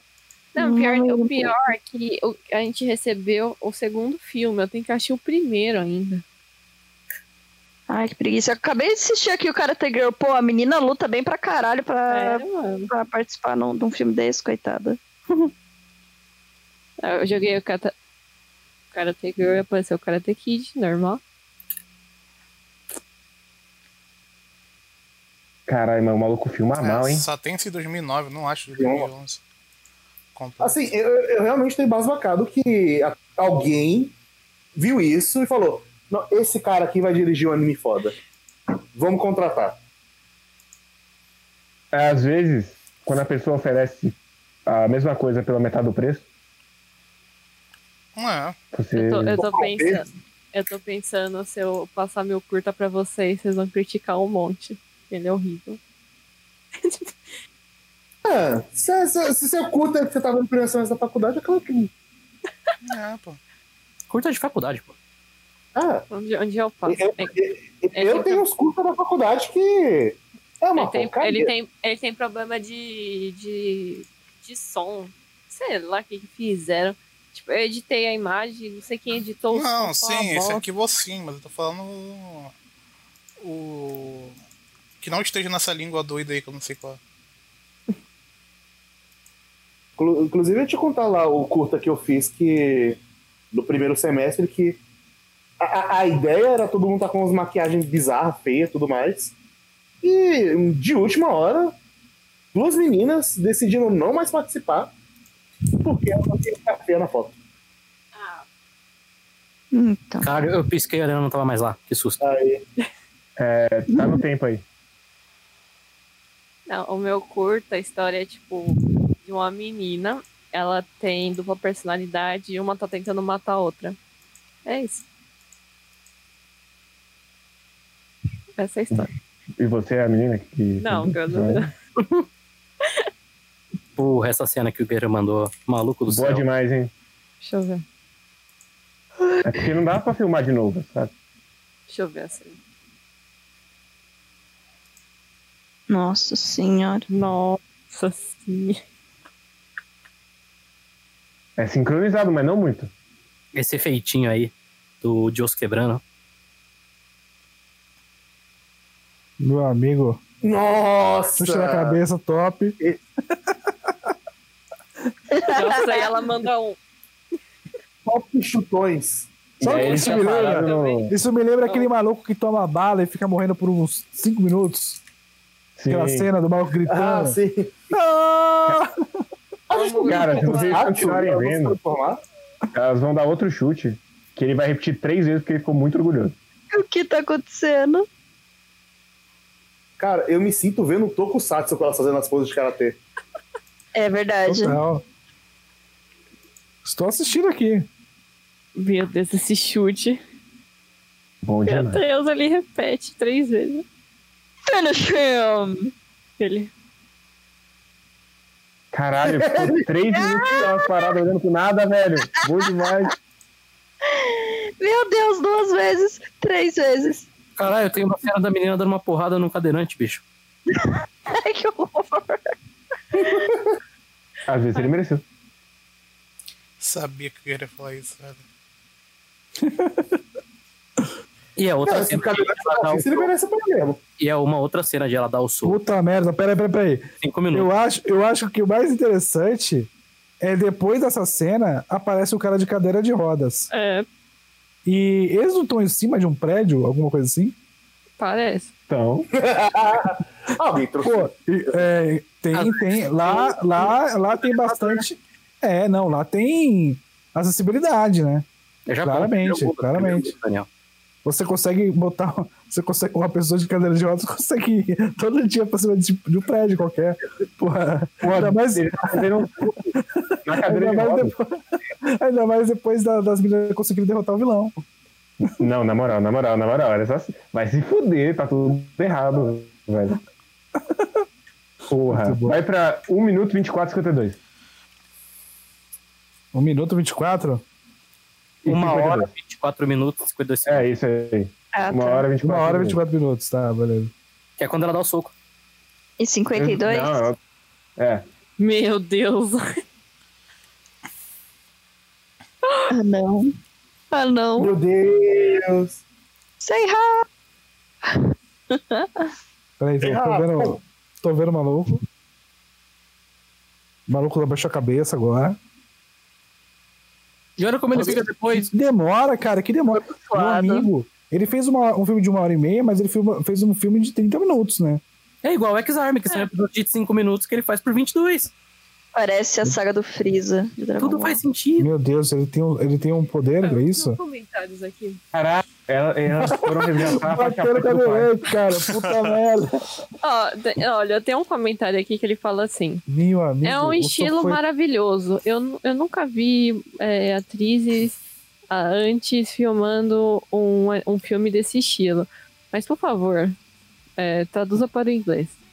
Tá. Daí tem uns comentários aqui que é Palminha, Foguinho. Galera, cara, o filme inteiro sem entender parada. Nada do que tá falando. Kill Bill é qual ano? Kill Bill 2. Kill Bill 2 é qual ano? 2004. Não, 2005. Meu Deus. Esse filme claramente se baseou em Kill Bill. Nossa. Tem um comentário. Claramente. Tem um comentário aqui que a pessoa fala. Nossa, que tédio. Daí o cara responde, que nem a sua vida deve ser. Olha aí. Louco. Caralho. Fã de filme maravilhoso desse. É muito pra mim. Tem um cara pedindo... Tem um cara pedindo canal do YouTube e Instagram das atrizes. É um brincalhão, né? O Nira falando pra mim que acabou a Kudama, mas eu não assisti.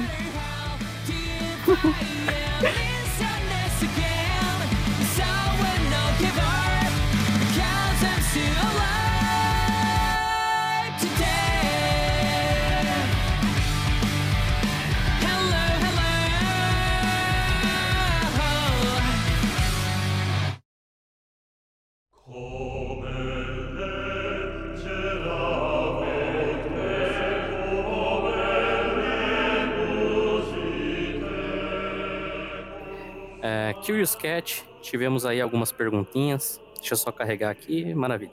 Tem uma aqui que é bem atual do literal dia de hoje, que é um storyboard feito por uma empresa de software ou uma imagem tirada do Google Maps com direito à marca d'água. Os dois a 80 km. Quem leva? Olha, o storyboard. Maravilhoso. Eu gostei do Google Maps. O Google Maps foi maravilhoso. O do Google Maps eu achei ali... É muita coisa de startup, entendeu? Faz... com o mínimo que tiver e vai. Se der problema, a gente se vira depois, entendeu? O do Google Maps foi. Placar nos dentes. Pior que, tipo, o Papo Nerd só deu a notícia. A galera retweetou e começou a xingar a gente, falando que eles estavam reclamando do negócio. Olha, assim... Manda meme do Vampeta, todo mundo que... Isso, porra! Manda o Vampetão, cara, que é o supra do argumento. Ou então manda aquele meme do Querido Sola. Foda-se. Foda-se, Querido Sola. Tá resolvido, cara. Aí, o Márcio Cosme já começou a mandar. Aqui ninguém fala mal de Urucamp, não. Márcio Cosme, mesmo se eu tivesse visto esse negócio, o que eu não vi, porque eu provavelmente estaria dormindo, porque Urucamp é um anime de dormir. Não. Não é bem assim. Para criticar seu moi. Ele é daorinha por metade dele. Depois disso ele já tá, meu Deus do céu. Eu já entendi, essas meninas gostam de acampar, pelo amor de Deus. Essas meninas gostam de acampar. Feliz que o Matheus tomou essa por mim. Muito obrigado, Matheus. Só uma informação aqui pro Gasparte aqui. Storyboard não vai pra temporada inteira. Storyboard desse episódio foi feito pelo canal técnico. Não, foi feito pela aquela empresa que tem aqui, como que chama? De telemarketing lá, esqueci o nome. Enfim, o storyboard desse episódio foi feito por essa empresa. E assim, storyboard é o que é o episódio. Então, o episódio, a ideia do episódio, como ele é mostrado pra você, isso é o storyboard. Toda a lógica do episódio sai do storyboard. Exatamente, toda a lógica, a sequência, como que vai ter transição, qual tipo de transição, etc. Isso é o storyboard do episódio. O negócio do Google Maps, ele é pior porque representa que os caras estão trabalhando com o básico, literalmente, a ponto de ter que procurar imagem no Google pra botar ali. Que é o caso, por exemplo, de Preter no Kizu também. Então, tipo, é pior porque representa que a produção ali tá meio estranha. Não tinha um corno pra ir bater foto, velho. Entendeu? Não tinha como, teve que pegar no Google e foda-se. Porra, compra um banco de imagens, pelo menos, bicho. Porra. Mas qual é o maior banco de imagens do mundo, Matheus? Google, porra. Você escreveu lá, casa, e você utiliza aquilo lá, porra. E bota no Isekai. Tá resolvido. No Isekai ainda. Porra, eu nem sabia que era Isekai. Não é Isekai. O que eu tô falando. Não é Isekai. O que eu tô falando é que tem muita casa igual a Isekai que você pega no PNG lá e bota no anime. Então, tipo, se o storyboard não tivesse feito pela empresa que terceiriza telemarketing, não seria tão bizarro. Foi feito pela Context? É, pela Contax. Obrigado pela referência, que era essa que eu queria. Se não fosse pela Contax, o storyboard, não seria tão problema, mas é pela Contax. Então, talvez, nesse caso, seja tão pior quanto o Google Maps. Olha aí. Isso aí. Ou seja... 80 km arrombado. Exatamente, isso aí. Creio que não. A gente podia transformar o perfil do Vigilância em uma daquelas páginas de todos os frames de alguma coisa. Aí, a cada, 10 minutos, a gente posta um frame de Ex-Arm em sequência, assim. Boa. Se a pessoa for scrollando, ela consegue assistir o episódio. Foda é o trampo, né? Foda é o trampo. Não, por favor, pior é a menina lá. A menina não para de sorrir e ficar com a boca aberta, tá? Tipo, um puta climão sério a menina. Ela tá assim. Ela é feliz, pô, ela é feliz. É. Se você usasse cocaína todo dia, você entenderia perfeitamente. É por isso que eu digo que eles gastaram 999 mil em cocaína, porque eles estavam fazendo um contrato. Tá aí, ó, tem até homenagem dentro da série. Sim.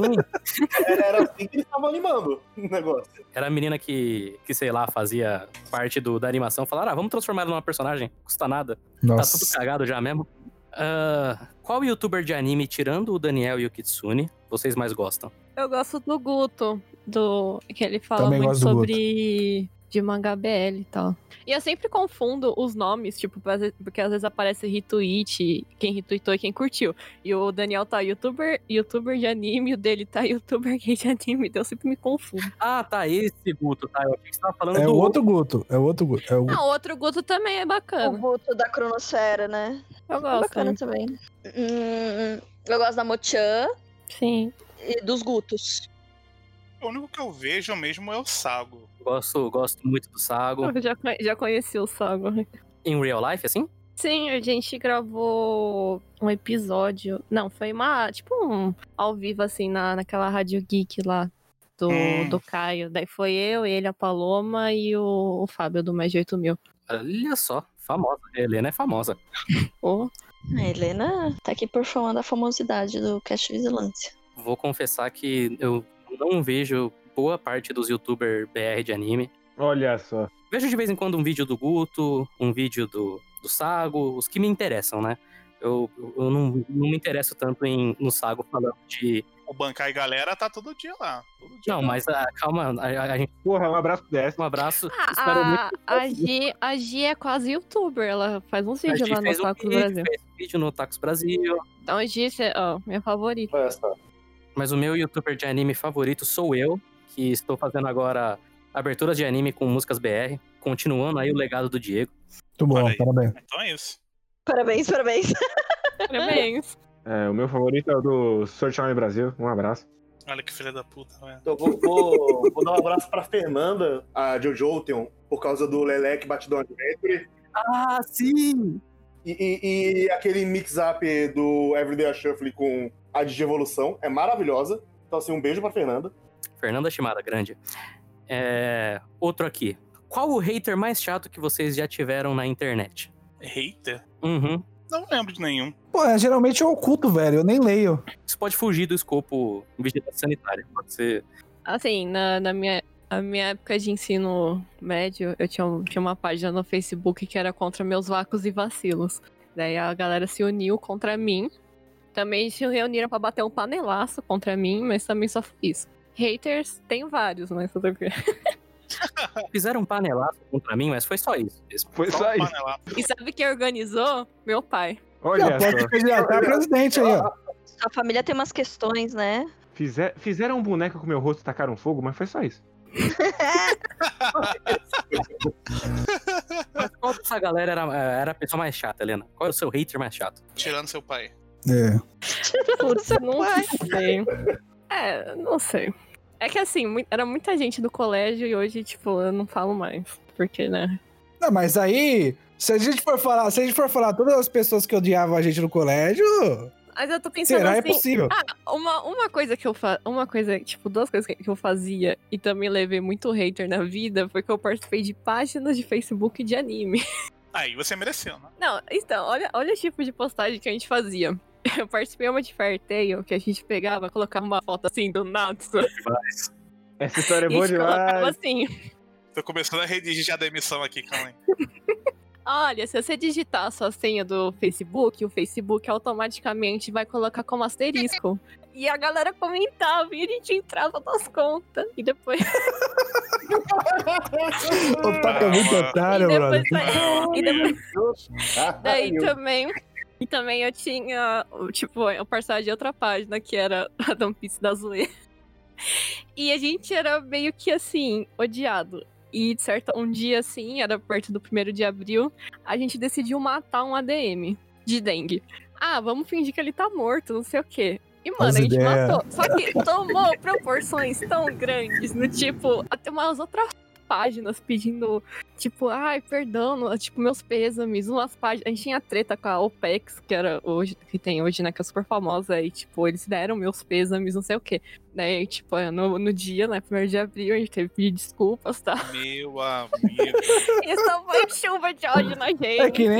É que nem o MC Levinho. Exato. E o ADM... que morreu é o Felipe Honório, que hoje é youtuber, ficou super famoso depois da morte dele.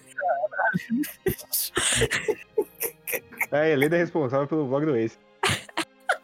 A gente levou muito hate. Ah, mas aí... Acho que uma página caiu, assim. Por que será? Última pergunta aqui, essa é mais filosófica. Eu sei que vocês se divertem, entre aspas, com os animes do Vigilância, mas não bate aquela pergunta clássica, o que eu tô fazendo com a minha vida? Toda vez. Os Gui e Ex-Arm mostram o caminho. Não, cara. Comigo não. Chateadíssimo. Ah, bateu com Ex-Arm. Até porque eu considero isso um hobby. Eu preciso falar, me bateu assistindo Kaifukui e eu confesso que também assistindo Ex-Arm, eu falei, por que eu tô fazendo? O que eu tô fazendo isso comigo, entendeu? Pra quê?